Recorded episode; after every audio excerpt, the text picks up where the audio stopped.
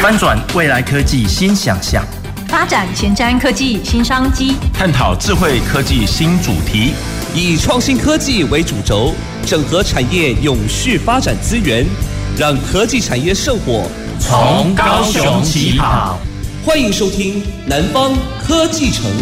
本节目由高雄广播电台与国立高雄科技大学合作直播。各位高雄广播电台的听众朋友及 FB 前面的观众朋友，大家好，我是国立高雄科技大学魏玉珍。我们在今天节目的主题哦，要聊一个一样跟日常生活非常有关，而且呢，我想如果缺少了这个呃这个元素的话，我们很多生活上现在觉得很方便的，可能都不方便了哈。所以其实这个议题到底是什么呢？其实今天就是想要跟听众朋友聊物流。好，那其实我们为什么想聊物流？其实我们在好几个议题里面，从海上的运输，从海上聊到港口，从港口港口又聊到了怎么样从呃这个海上的运输来到港口的东西可以配送到十一住行娱乐我们每一个人的需求，那我们就要不禁去想一想了，到底。怎么样从空运、海运、陆运，我们一路以来从国际到国内，来让更多的听众朋友认识什么是物流哦。所以今天的节目要来跟大家聊一聊物流运输的智慧革命，而且在今天的议题当中，我们会整合了很多我们在不同南方科技城节目当中提到，可能包括。AI 包括呃 IoT，包括 AR、VR 虚拟实境，甚至很多无人载具的议题，其实在物流的产业当中，其实都运用得到。那在今天的节目，我们也非常高兴，非常感谢可以有机会呃邀请到我们物流协会的资深顾问陈永贤陈顾问，顾问先跟听众朋友打个招呼。Hello，那么我想主持人还有我们高雄广播电台的这个听众，还有我们 FB 线上的好朋友，大家好。那么很高兴哈，我是陈永贤，很高兴今天呢、啊、有这个机会来跟大家共同来聊聊探讨我们物流运输的智慧革命的议题哈，这是我的荣幸，谢谢。是，那其实哦，陈顾问 在我们物流产业哈，就是其实服务了非常非常多年，相当相当资深哦。我在跟顾问聊这个主题的时候，发觉真是如数家珍，就是呃，可能包括从物流中心的设计。规划、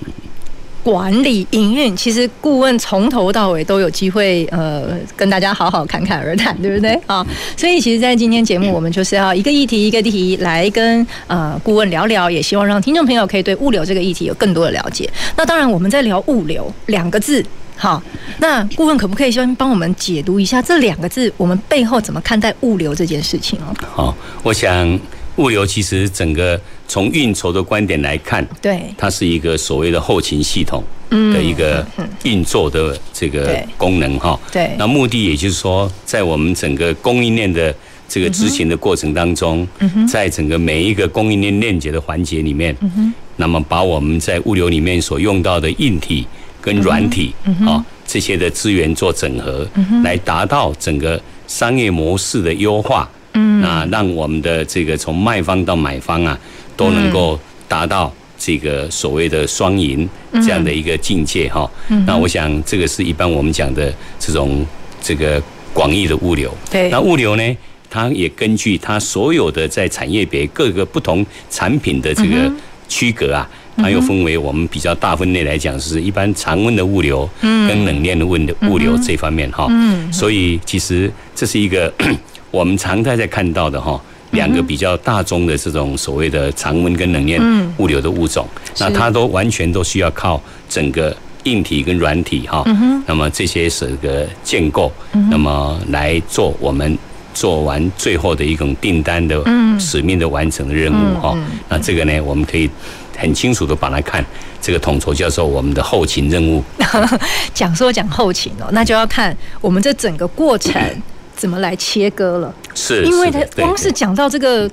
运，这个什么叫后勤，对不对？其实我们从某一个点到另外一个点，它中间可能就是一个运输或物流的过程。对，从一个点再到下一个点，又是一个物流。是是是。然后，所以我们其实可以针对不同的产业，那针对这个产业的需要，这个产品的需要，去构建我们需要的物流环境，跟去规划它最适合的物流路线。是的，我我想。也谢谢主持人提出了一个很核心的关键哈。那这边部分呢，我们也必须从整个会有所谓的这个交易，它来自于所谓商业模式的建构，是是。好，那么这种商业模式，你产生了这样的一个 model 以后，才能够把我们的供应链的系统，那么把它做怎么样做规划？那供应链里面呢，它包括从原材料的生产、制造加工、配销到通路的销售，以及到消费者的服务，哦，这五个不同的链接，啊，那么。来建构出它的一个需求体系。嗯，那因为这里面在我们刚谈到，在后勤系统里面，其实它有两个很重要的关键。第一个是在仓储的部分，仓储就是要保存，对，保存这些东西。那么仓储的部分就是说，我们需要做到，我们按照订单的需要，来货的验收、储位的配置、库存的入库、库存的保管，按照订单的拣货。出库，啊，然后到装车。大家有没有画面了？有画面了哈。然后呢，运输的部分呢，我们会根据订单的情况，啊，来根据我们的出货的排程，那么来配置各个适当的配送的车辆，跟我们做好路线的规划，来进行整个最后一里路任务的完成哈。那么这个其实就是刚刚我们主持人所提到的哈，商业模式它展开了供应链的这个。这个链接的一个系统，但是在末端的这个部分呢，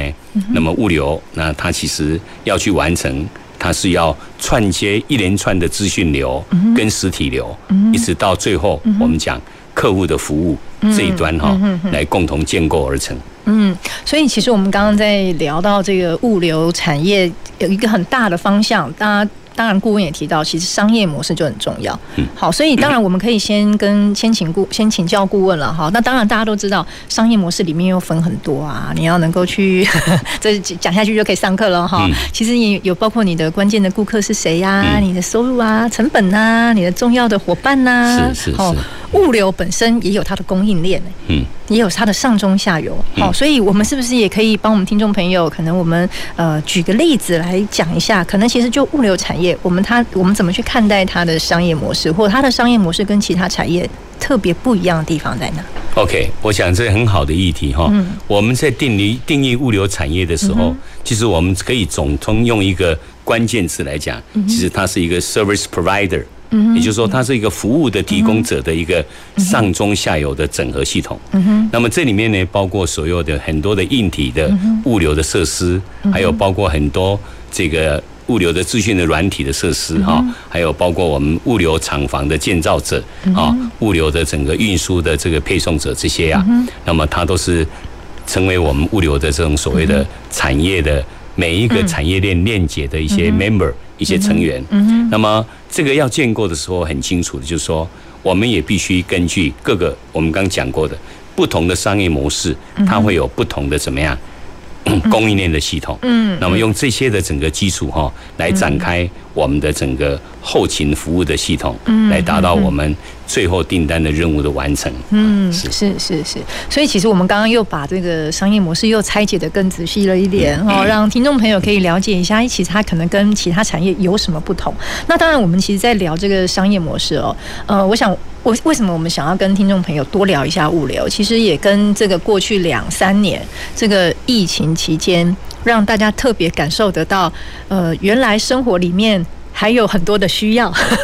还有很多的需要。那我们就特别讲嘛，很多物很多食衣住行娱乐当中，我们需要去配送的，可能其实要从国外再配送到国内，然后国内又要透过不同的物流的管道，可能是常温或是冷冻，再去把东西呃从仓储的环境之下再去配送到拿到消费者的手上。所以我们其实也想跟顾问请教一下。呃，当然，其实呃疫情的这段期间呢，确实商业模式可能也看到了一些。不一样，嗯，好，那当然，其实会不会也因为在疫情期间，对很多呃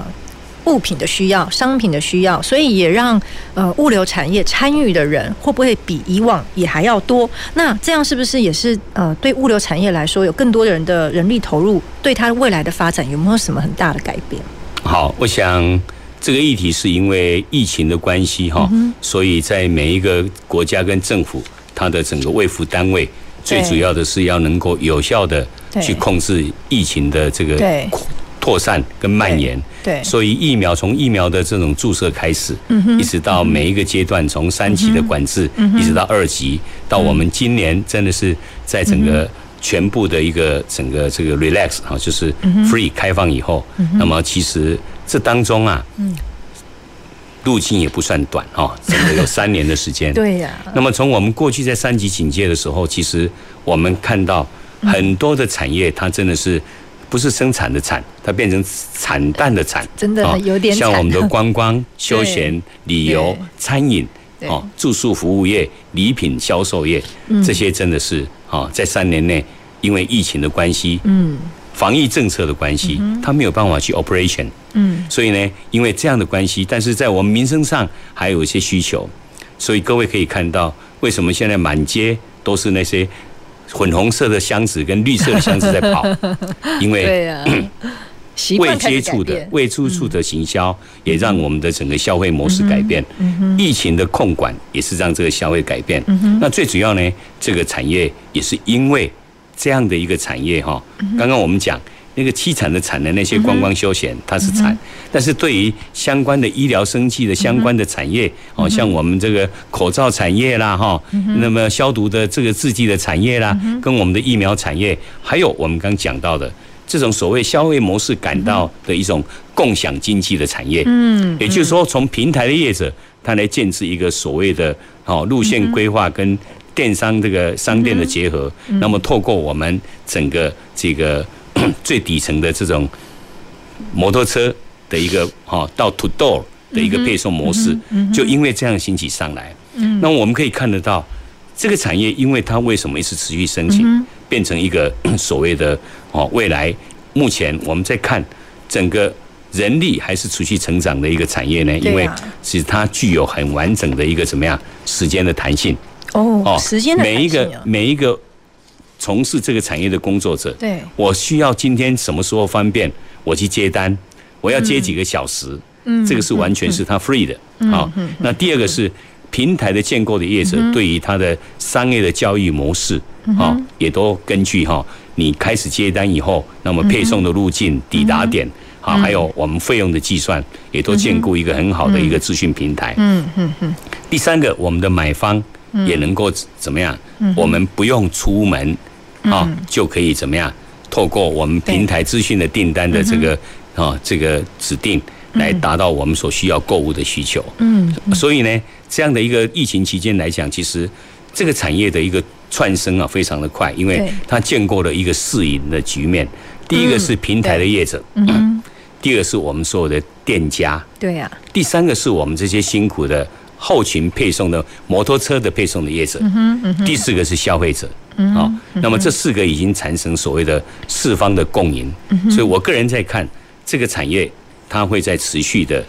怎么样，把它配送的产品跟店家的结合数会在扩大。嗯，我们早期在疫情当中以民生的食品为主，但是现在呢，我们应该讲民生的用品，不只是食品，其他的配送都会慢慢的涵盖在这个产业进来。所以我个人在看这个产业是会后续还是会呈这呈现所谓的。这个这个发展的一个成长的趋势。嗯，其实刚刚呃顾问讲的很好哦，其实大概也把这个呃物流产业里面几个重要的利害关系人都点出来了哈。平台的业者有店家，呃，怎么去配送，就是做配送这件事情，然后还有消费者。其实光店家我就想到有不同的店家，是意思是什么？包括我是生产物品，其实我有东西想要配送出去的店家。对，一个呢是，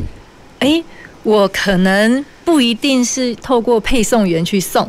可能是呃货物运送到某一个定点的店。然后呢，消费者自己再去拿，这又是不同的这个商店的概念。是，然后包括运送的过程里面，当然我们可以说要看呃我们运送的物品它是什么类型，食物类的可能有考虑到短程距离比较短，然后温控的温控对，然后也要包括哎有些可能呃适合不同的呃运送方式，嗯，可以这么讲。所以这里又可以延伸出来，光是不同的运送运输方式，就像刚刚顾问一开始讲的，我们是常温类的，嗯。然后冷链类的，对低温类的，你的你的物品的大小，是其实这个也有差。好，所以其实这背后就有相当多的专业。那其实我们刚刚在讲了，哎，虽然因为疫情的期间，我们看起来物流这个产业以往哦，就是一个大家生活很便利的一个很默默的力量，大家好像看不太透，说哎，这个物流到底有多么的重要？可是经过这两三年，我觉得哇，物流真的太重要了，生活很多的便利，真的就来自于物流的效率，嗯，跟那个很有温度的这个物流，嗯，好，所以其实就想要再跟顾问请教了，我们其实在能够嗯，把每一个不同的需要，透过适合物流的。呃，从订单开始到呃，怎么适适合的仓储，嗯到怎么样更有效率的呃呃，在仓储的管理上，好运用一些数位的科技，到呃仓储之后呢，怎么样从这个运送到客户的手上，这一一整个环节里面，其实它能够达到很有效率，肯定它运用了一些呃很适合这个很适合的方法。好，甚至是导入了一些 AI 的演算法。是，所以我们其实，在很多的议题里面都调过，都讨论过五 G 啊，讨论过 AI 啊，讨论过无人载具啊。所以跟顾顾问请教一下，在这些我们看似独立的数位导入，是不是在物流里面也是一个很好的整合运用呢？我想这是一个趋势哈，在。网络科技化以后，那么从 AI 的发展哈，IOT 哈，我们的 AR、VR、五 G，还有我们目前已经累积了很多的 Big Data，大数据这些。对。那最主要这个发展的趋势，因为怎么样？因为我们的劳力的市场，在于我们所需要的人力的取得的这个怎么样？难度越来越高。那么你要解决缺工的问题，尤其在物流产业，我们举个例子。在仓储业，嗯，有自动仓库，我们讲的 ASRS 系统，嗯，它就是透过订单直接传送到我们的仓储资讯作业管理系统，嗯，把产品从冷冻库里面，哦，把常温库里面那个站板的储位把它拿出来，但是这边都是自动的，对，全部自动，全部都自动。但是我们出来以后呢，我们人工还是要根据订单的所谓的需求量、对。规格、品名来做拆板，来做理货。那么另外呢，非自动的体系就是一般我们还是要透过堆高机的这种储位的配置系统来做。那么这些的整个情况来看哈，老实讲，我们不能去跳脱，嗯还需要是投入在仓储作业的人力这一块的一个这个怎么样层次。那刚主持人提到的，那到底我们本身在整个这些运用这些科技的优化的进阶里面，我倒是觉得。目前来讲，会 step by step 非常明显的哈，比如讲，我们从零售店来看，我个人在预估哈，大概应该两到三年内，国内的一个整个 CVS 的无人店铺，CVS 是就是便利商店通路，便利商店的通路啊，就是我们的 convenience store。那这个部分呢，应该会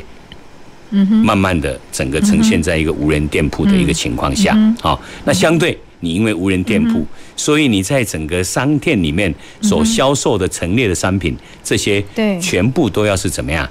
结合我们的条码对对对科技好，那么扫描好，那么这样的一个这个系统来做整合。对，那么另外呢，也就是说，在我们做 handling 搬运的这一块，对，其实这一块其实老实说，以目前的发展来讲，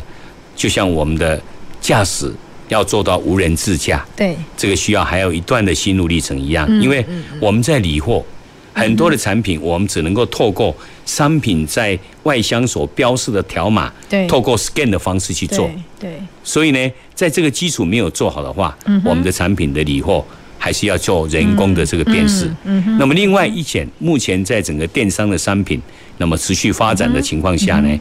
我们的购买的商品，它不是一种所谓的量化，而是一个个体化。这一箱商品，它需要两包，需要两盒，那我必须拆箱 哦。所以呢，这些都还是需要去人工去作业。但是，我想未来 这个发展趋势里面，就是说在前半段的部分。它会按照整个系统的优化，对，把我们的整个这个仓储的自动化，还有我们的辨识系统，哦，我们的理货系统，慢慢的整个结合这些科技来做优化，来取代人工。那么末端的还有一些部分，就像我们现在 配送的司机，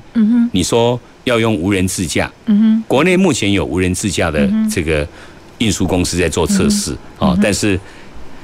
其实他们也考虑到很多的 risk 风险因素啊。那我也跟他们聊过，这个导入期他不敢 make sure 什么时候可以上线哈，所以刚主任提到这个部分，就说我们在物流系统里面，尤其在最后的后勤这一块，仓储跟运输这两个部分，我相信它会跟着我们在整个我们的少子化，对，我们的人口老化，嗯哼，这样的一种所谓的人口结构的切工的情况下，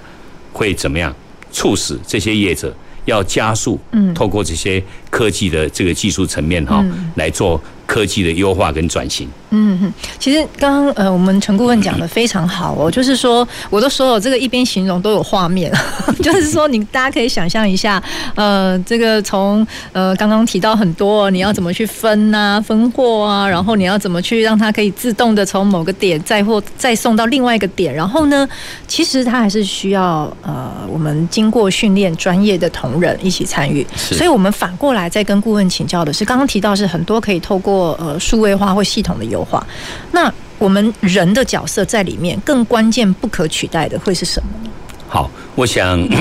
本身呢，人的部分哈，对，任何的产业有它的作业的特性，对，所以它一定是有物流一定会有哦。比如讲，我们举个例子，啊，我培训一个订单的作业管理人员，对，他必须具有基本的资讯的操作的观念。订单的作业管理人员要有资讯的能力。对啊，所有的我们的上游的客户把订单传抛进来，OK，国内外的客户都可以哦。对，所以相对你对这些订单的整个会诊啊，对，还有订单后续的整个这个排程的处理哈，对，包括整个账务的处理这一块，其实我们在这个。培训上也需要这方面的人员。嗯嗯、那接订单接下来以后，就是我们怎么样？嗯、我们在仓储作业的实体的操作人员。那这些人员本身来讲，他需要一个 learning curve，需要的学习曲线啊。是。也就是说，我们一般来讲，如果说一个大学运筹管理系的学生，啊，他在学校所上的专业必修跟选修的课程里面，他大概只有基本概念，大概是整个了解。这些定义性的、理论性的基础，但在实物面的部分呢，它实际上要去做一单订单的操作，它必须怎么样？哦，开着堆高机，哦，了解储位系统，啊，了解我们的条码扫描系统，了解我们的分货系统，啊，了解我们的站板的这个规格的储存，甚至于最后的分板跟打板，甚至于也要懂得我们的存货的盘盘点作业系统。那这些啊，整个不同的作业。目前在仓储作业之前已经有一些很优化的一个管理的模组啊，那么跟子系统在操作，但是这是还需要人员哈，他也一样懂得这些整个经验。那另外一点就是说，尤其刚刚 我们主持人也提到，因为物流的产业它包括常温跟冷链，对对，那在冷链的部分呢？哦，这个部分呢，就是说我们的仓储人员他需要在长期在低温的作业环境下，是是是，哦，冷藏的温度是在零到七度 C，零度到七度哎，这冷藏它包括生鲜蔬果、有机蔬果、植物花卉、水果、饮料、糖果，呃，那个这个这个这个果汁这个系列 对。乳品，嗯，那么另外一点就是说冷冻的温层，它需要在。负十八度 C 到负二十五度 C 的环境，负十八到负二十五，嗯，那这个是比较一个特殊的严苛的低温环境。当然，业者他都有一些对于操作人员的一些防护措施，对，比如讲他要穿防寒的这个冬衣，他要防寒的手套，防寒的耳耳耳罩、帽子这些等等。对，但是其实本身因为在低温的环境下，他的整个学习曲线，还有他对环境的适应上，嗯嗯，好，这个是比较。所谓的有挑战性的，所以过去长期我们把这个冷链的产业叫做三 K 的产业哈，三 K 什么意思？三 K 这是从日本的物流翻译过来哈，真的。第一个是哈，这个辛苦哈，K 是辛苦，第一个是辛苦哦，对，Kan 哈，对对哈，那么那么第二个是脏哈，啊，这个。啊，这个 kitsui 哈，那第三个是 kitanai 哈，又危险，嗯，哦，是，就是脏、辛苦又危险这个行业哈，尤其在冷链这里面，其实我们可以用这样的一种三个形容词来把它形容，所以这方面的冷链人才的培育，它会比常温来的困难，嗯，就是这个道理。那我想主任刚刚提到的，但是 我在想，未来在整个这个刚刚我们前面前面那个议题谈到的这些。那么 AI 的系统的导入哈，跟优化，那么这边会让我们的整个对人工作业的依赖度哈，会慢慢的整个这个减少，而来取代哈这个人工哈招募跟培养的困难的问题。嗯，我我觉得刚刚主持人把那个画面也形容的很好，而且刚刚讲到三 K 哦，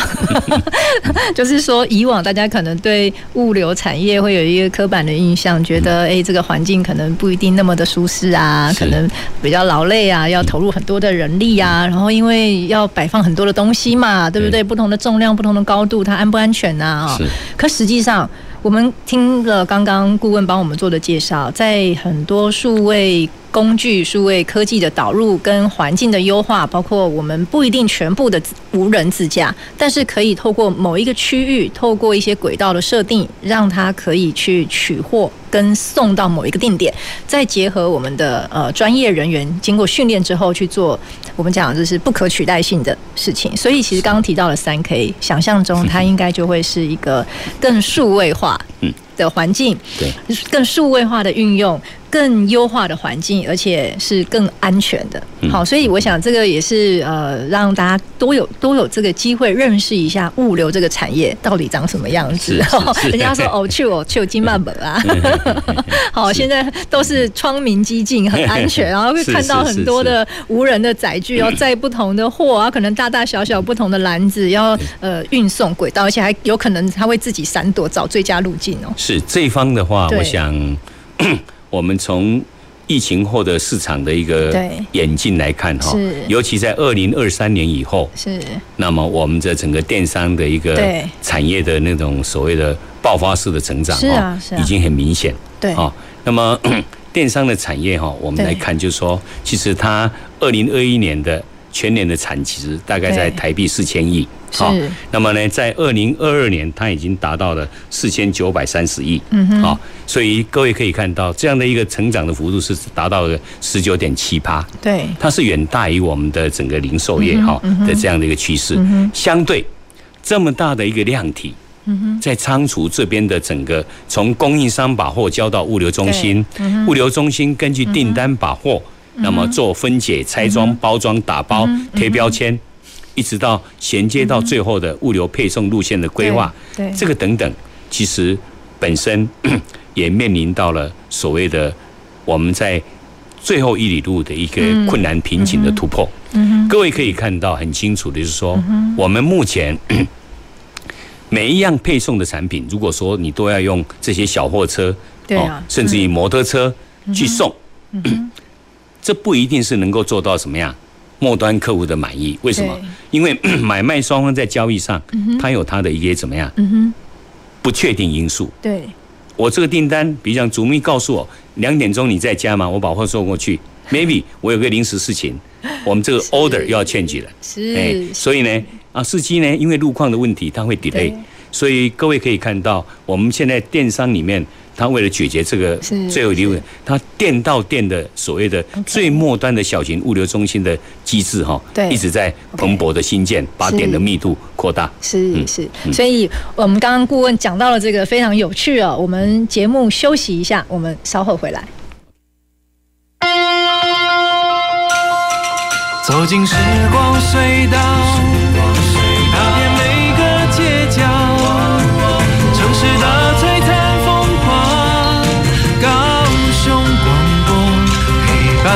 你探索 FM 九四点三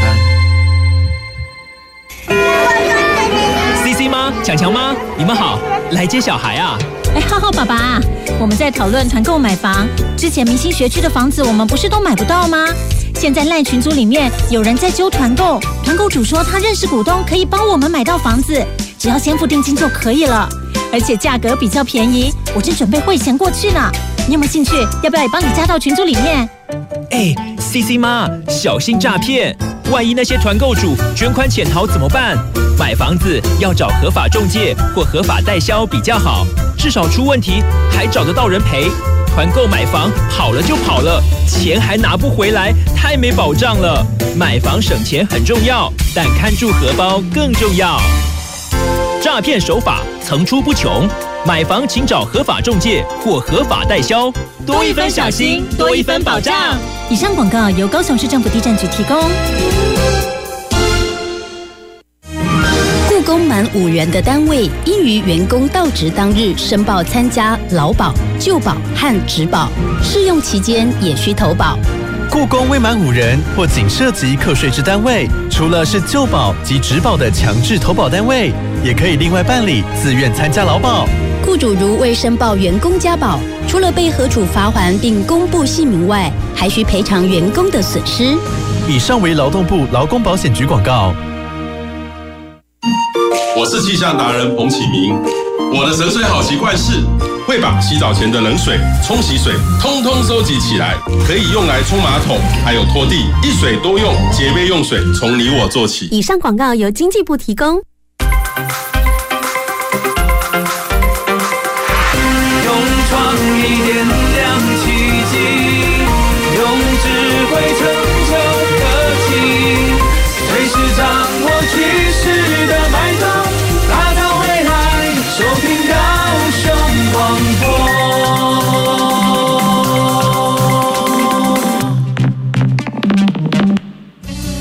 前瞻的，未来的，您现在所收听的是提供您最多科技产业新知的南方科技城。各位高雄广播电台的听众朋友及 FB 前面的观众朋友，大家好，我是国立高雄科技大学魏玉珍。在今天节目，我们非常高兴可以有机会邀请到我们物流协会的资深顾问陈永贤陈顾问。呃，一路以来都在物流这个产业哦，那看到了整个物流产业的呃发展，它的不一样，还有包括从物流中心的整个设计、管理、营运哦，都一路参与到现在。所以其实呃，顾问有非常非常多很丰富。我的实务经验，也借着今天的节目跟大家分享。那其实刚刚提到了，呃，在整个呃物流产业里面，我们其实已经开始运用很多的数位工具来克服，甚至优化很多我们运物流跟配送过程里面以往可能会觉得比较需要老人工的地方。那当然，我们为什么会去呃导入并且克服呢？我想这个也跟呃整个疫情前到疫情后。可能在市场上看到的一些需要有一些改变，甚至可能也包括，我想整个国际经济情势的变化，也确实让目前的通货膨胀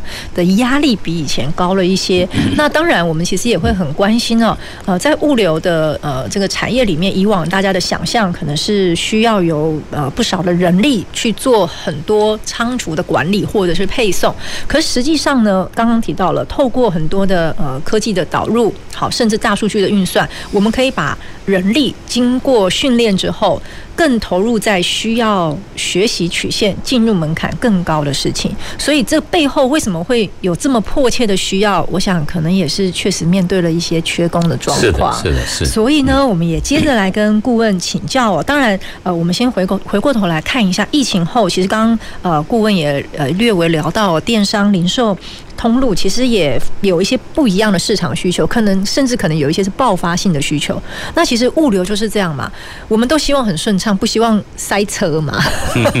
对不对？那其实物流怎么样去因应不同的呃订单，它的量的稳定性又不一样，又要很有效率的去做配送，其实这个就。需要很有学问的处理，好，所以我们先跟顾问请教一下，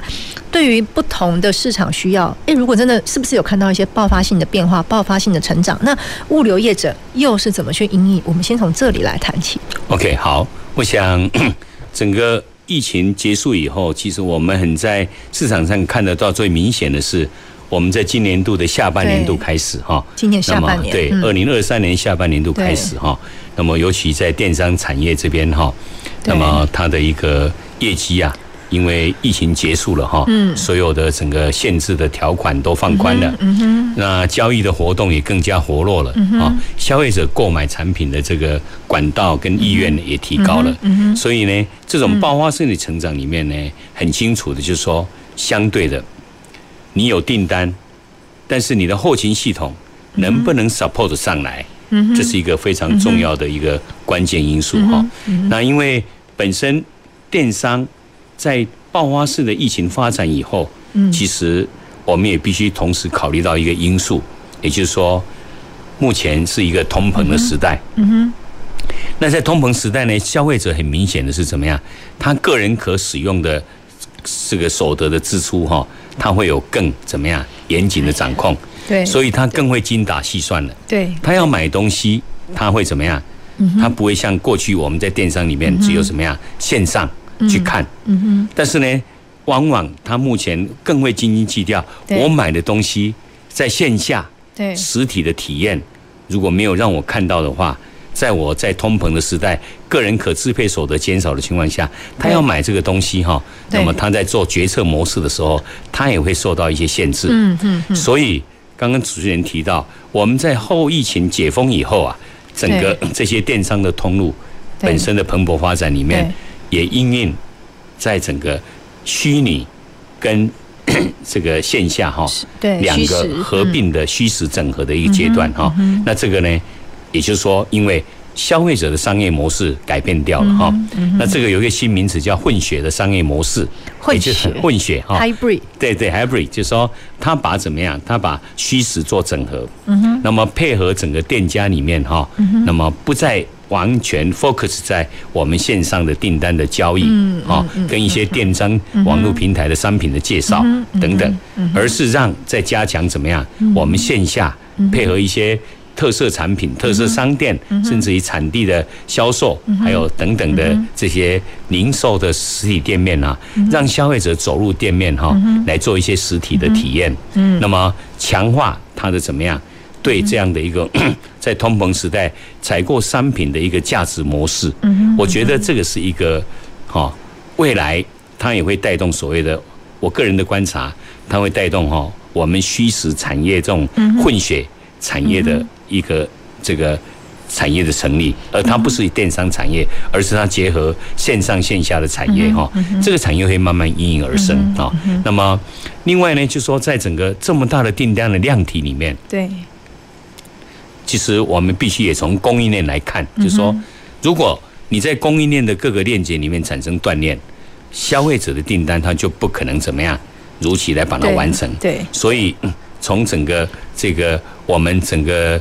订单的这个产品的结构里面哈，它厂商卖家它的所有的上游的供应商啊，这边的一些整个存货的管理哈，还有配送到物流中心的管理，一直到我们物流中心里面的拣货、理货、分装、嗯嗯。包装，嗯哈，还有我们的系统的路线规划的分流系统，这个是一个我个人在看哈，一定会持续的。嗯，把我们的这个营业规模透过自动化的优化，嗯嗯，才能够去满足这么大的一个量体的未来的成长的需求啊。我想这个是一个这个虚拟整合的混血的商业模式。对，我个人在看，哦，这是一个已经是一颗不可逆的未来的一个。哦，发展的一个。不，我们都在讲哦，虚实虚实，线上线下。其实当然了，呃，线上有线上的便利性，你不用出门，下雨、刮风下雨，你都可以透过线上去浏览最新的商品。然后呢，透过现在很好的科技的运用，现在也不一定是平面了，也有很多可以是让你更能够身临其境，这是线上。可是再怎么样，大家总喜欢哎摸得到、看得到实体的东西，实体的体验。所以其实两者的结合，某种程度，我想也是更能够让顾客。对产品有更高的粘着度，是，然后跟这个我们讲嘛哈，因为我们可以找到我们自己的关键顾客群。其实这一件事情其实也会让顾客的忠诚度也不太一样，更更深。所以这个线上线下，其实某种程度它也可以算是一个呃行销的策略。对，因为虚实整合已经到了一个所谓的怎么样？我刚讲过不可逆。对，哈，因为商业模式的改变，嗯哼，也就是消费者的怎么样？他购买的价值观，嗯哼，去驱动这个商业模式的改变。对啊，那这个已经是一个不可逆的趋势，尤其在通膨，大家买东西更会斤斤计较了。对，那么网络购物来讲，你看到的东西大概都是图档、图片、图档，但是实体的东西他看到以后，哦，又不一样。嗯，所以 我们刚刚又把另外一个议题谈出来，在这么大的一个爆发性的成长里面，对。那么这些缺工的情况，是。我们怎么样来采取有效的应应策略跟对。策呢？对，怎么跨过去？对对，我想第一个，在我们国内来看，少子化，对，人口老化，对，这个是一个结构性的问题，对，改变不了。嗯哼。但是呢，相对的，我们可用的人口数，我们就会找到所谓的 Z 世代，嗯哼，啊，对，Z 世代 Z 哈，S Y G 的 Z 哈，对，哦，那么按照 Z 世代的定义，它是在一九九五年到二零零九年出生了这个世代的这个年轻族群。大家心里都在想，说我算不算 Z 世代？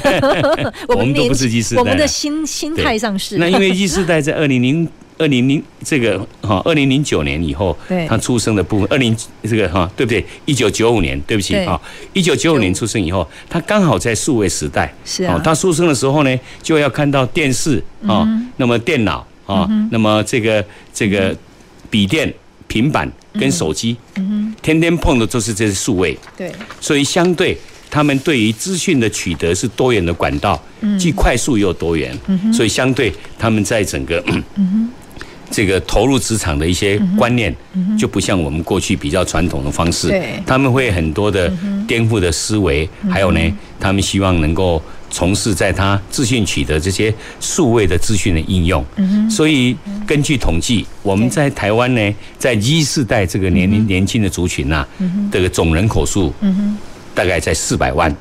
那这个四百万的这个人口占我们总人口数大概十六个 percent 啊。那我想。未来在我们缺工的时候呢，这个四百万的人口，它将是未来产业在招募人才里面的一个怎么样新的啊年轻世代的一个这个族群哈的一个需求。但是这些人员，他们颠覆了很多传统的思维。我们要应用这些人员，嗯，所以刚好 刚主持人也提到这个机会，我们要让他真正跨入我们这个产业。你叫他去做工，我不要。但是呢，你叫他去做一些数位化的工作的管理。所以我们在整个缺工的情况下，这些新投入职场未来的新世代的这个人力哈，在弥补弥补我们的人力缺口的时候，我相信你在整个产业这边，你也必须很清楚的哈，加速你的数位化对。的一个物流的作业环境，你才能够。把他们拉进来，嗯，好，因为他们有想法，嗯，颠覆传统，好，那么在沟通上 也不是跟我们来讲有一些所谓的传统管理模式落差。那这些 Z 世代的人力以后，我在看，业者目前应该是把在缺工的情况里面哈，第一个放在国内的部分，那第二个部分呢，也就是说我们的政府也要持续。对于我们引进外劳的这样的一个策略哈，持续去扩大它的进口的规模，因为这个部分呢，其实必须双管齐下去做啊。我们的这个外劳的引进，本身除了可以解决我们缺工的情况下以后，啊，比如像我们现在很多的。这个南向政策哈，已经都有一些产学合作的学校，哦，他高中的就到台湾来读书，然后呢，他采取轮调式的教育，三个月在学校，三个月在整个工厂，没有，那么这样的一个实习的 model，培养他在提早进入职场的一个体验。第二点，他也可以透过在职场的体验，获得他自己学会还有生活开销的这样的一个收入哈。所以在整个 我们缺工的情况下。我们必须考虑到的就，是第一个一世代的新世代人力的整个招募的应用；第二个是在我们整个这个所谓的我们的外籍移工的开放的政策。那第三个是很重要的是，我们还是一样哈，就是说要在商业模式里面来持续优化。好，我们举个例子，电商的配送，最后一里路。对。如果说我们的配送的思维要维持在每一步的产品、每一个订单，我都要派一部车把它送到我的 destination 目的地去，这个成本是很高的。我举个例子，是如果说我们一部末端通路的配送，对，哦，主秘我那个主持人，我问你，十分钟配送一个点过分吗？要看送什么，还要从哪里到哪里？对啊，我帮你做完路线规划，从 A 到 B 十分钟，哦，包括。这个车子的路径，嗯，这个已经是非常优化。对，但是如果说这个这个这个问题成立，我们一个配送司机，其实他一个小时才能够配送六个件呐。对，他一天不要休息，六八四十八，配送到不到这个五十个件的产品。是，所以这样的一个配送成本是很高的，而且存在了很多的不确定因素。对，第二点，他配送的车辆，嗯哼，他所排放的气体。是，好，是是，又是要我们为面临我们未来在二零五零年近零排碳的一个政策的一个怎么样冲突性？是，所以在整个这个物流末端配送的模式里面，很清楚的，我们现在各个这个 电商的业者跟通路商，他们都会开始在对策上，哦，采取所谓的把我们从物流中心再下到门市，把它当成一个小物流中心的模式，让消费者。走进来，按照物流中心到哪里？在门市取货，嘿，门市取货哈，它是一个 small store，一个小店面哈。那么各个不同，嗯，那就想目 前最好结合的是我们的 CVS，就是便利商店通路哈，因为这个国内目前已经有一万多家，对，哈，它的点的密度，哈，这个网络已经建构完成。那么各位可以看看哈，如果说这一万多个点所配送的产品，对，都能够透过物流中心直接一奔一一辆大的中大型车辆，把三十件、五十件的货品送进去。各位可以看到，在末端这个小车的配送的人力跟机具，它可以节省多少？而且它可以改善怎么样？我们末端的买方，他去取货时间的弹性。弹性。哎，另外，我对这个产品不服，我也不用在家里等他。叫司机来取货，我也可以把这个产品送进门市哈。那这个呢，我想是未来的一个所谓的解决我们在整个物流配送缺工的人况下哈。我个人的看法是从三个构面哈，是说如何去强化我们配合未来潜在的一世代的年轻族群加入物流产业。第二个是我们的政府要能够持续扩大各个物流产业所需要的移工来做政策性的引进。那第三个是我们在优化我们整个这个传统用车辆配送模式，改为我们到店取货，利用我们现在的所有通路商的一些销售的零售据点的资源哈，来整个解决到最后一粒一里路的问题，从此达到节省人力。节省车辆，然后呢，减少近邻排碳，啊，这个一个社会责任啊。那么，甚至于呢，更重要的是怎么样？最重要的，我们做到顾客满意，因为方便。对 对对。刚刚讲到为什么讲到这么多，就是其实我们也不是为了做而做，也不全然说是呃为了呃某一个利害关系人的方便，但是最终整体消费的体验，对。是大家觉得很流畅的，嗯，那这件事情其实就相当不容易，所以我才说哇，整个物流我们很大的看，它好像就是从这个商品生产完到送到我顾客可以取到，就这么简单。对。可中间每一个环节拆开来，它可能都是一个不一样结构的物流。对对。每一个作业模式又不一样，作业模式又不一样，然后。其实产业别的不同，在它整个物流的运送过程里面也会不一样。是，所以其实也不见得每一个产品都适合店到店，可是可能就我们生活所需，可能有一定的比例可以有机会结合店到店。我想以电商的这个商品来看哈，是目前店到店的货品的结构还是维持在常温的这些商品居多。对，那未来冷链的商品它一定会跟进。我个人的观察一定会跟进哈，也就是说，在末端的取货点的部分哈，它还会建置一些冷链的一些保温的橱柜哈，保温的这些暂存这个这个这个仓库的等等哦。来满足这些末端取货的需求。其实这个又会考验到刚刚讲店到店哈。虽然我们可能目前已经有很多的这个可能包括便利商店或其他不同的模式哈，都有店到店，常温当然没有问题啊，东西摆好哈。其实这个就很重要。可是如果是呃有不同的需要，可能是生鲜呐，哈，真的是我们被最常看到可能是生鲜类的，好需要冷藏冷冻的，这个其实就对于店到店的商业模式，可能甚至包括它的空间。它的保存就有一些挑战了。是，对。对，我想我们从常温的结构，如果透过电到电哈，来应用国内这些密度非常密集的便利商店作为取货点，还有电商厂商自己设店的这个电到店的取货点哈，那其实这个已经把所有的商业的交易哈，那么在末端的这个 last mile 这一块哈，那么把我们的这个车辆的使用人数减少，雇佣的司机减少，买方的整个取货跟退货的时间的弹性增加哈，那么这个是一个所谓的哦，我我觉得这个所创出来的一个 scenery 中效哈是很大的。那刚刚主持人提到，就是说，其实，在冷链蔬果的运输也好，冷冻产品的运输也好，那这个目前我认为是一个下一个阶段哈。那么这些电商的业者哦，甚至于国内的一些整个网购的业者。嗯，会持续去推进的。嗯哼，其实我们刚刚讲蛮多，其实大家都想说，哎，都在好像都在国内哦。嗯。可实际上，我们也知道很多在谈物流这个议题哦，不是只有国内，其实它是从国际到国内。是是是。所以其实也很想跟顾问请教一下。当然，这个也我相信也都扣合我们呃聊了很多，就是 ESG 这个是一个趋势。是。所以其实刚刚顾问也特别提到了，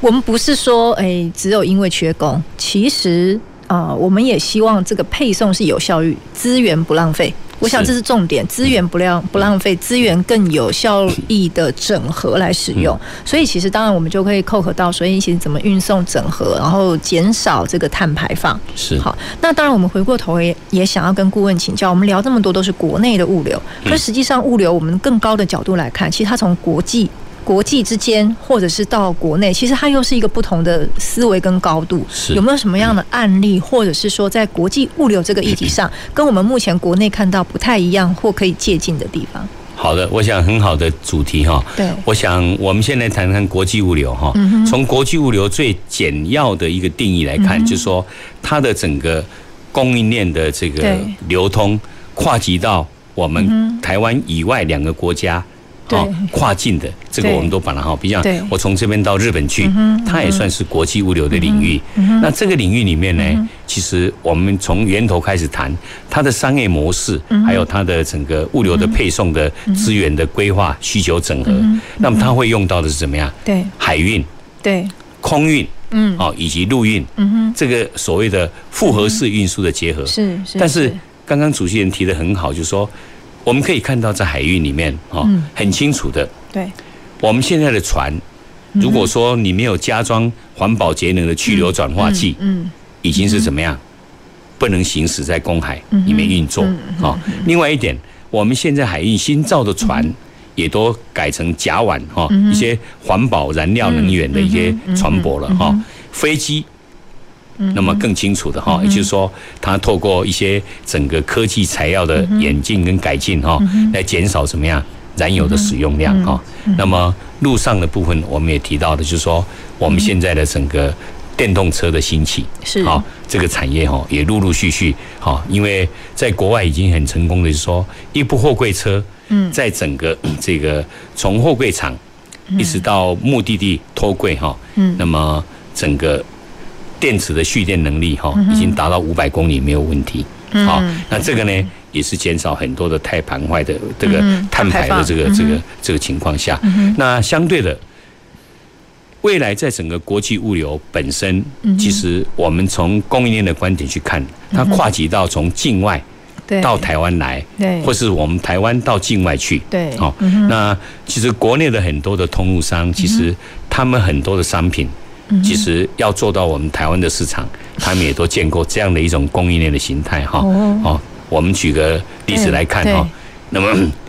这个北欧有一个非常有名的家具厂商，是哈，对不对？是是。但是呢，他家具发展成熟以后，他去发展所谓的食品产业。对。各位，他的产品全部从欧洲进到台湾的这个自贸的保税港。对。然后呢，自贸的保税港再根据他的需要，那么在台湾做加值。做中转，对，那么大概有百分之十五到二十的产品销售它国内的一些门市商店过来哈，那么这种供应链的一个整合跟优化，其实。它所关系到的这个物流的界面，又跟我们谈到国内的完全不同，因为它对关系到哪里，我们的这个保税的法规的问题，哦，税的问题，关系到我们本身产品物来的食品的检疫问题，哎，通关的问题哈，还有免税的机制的问题哈，那这些都是哈，我想。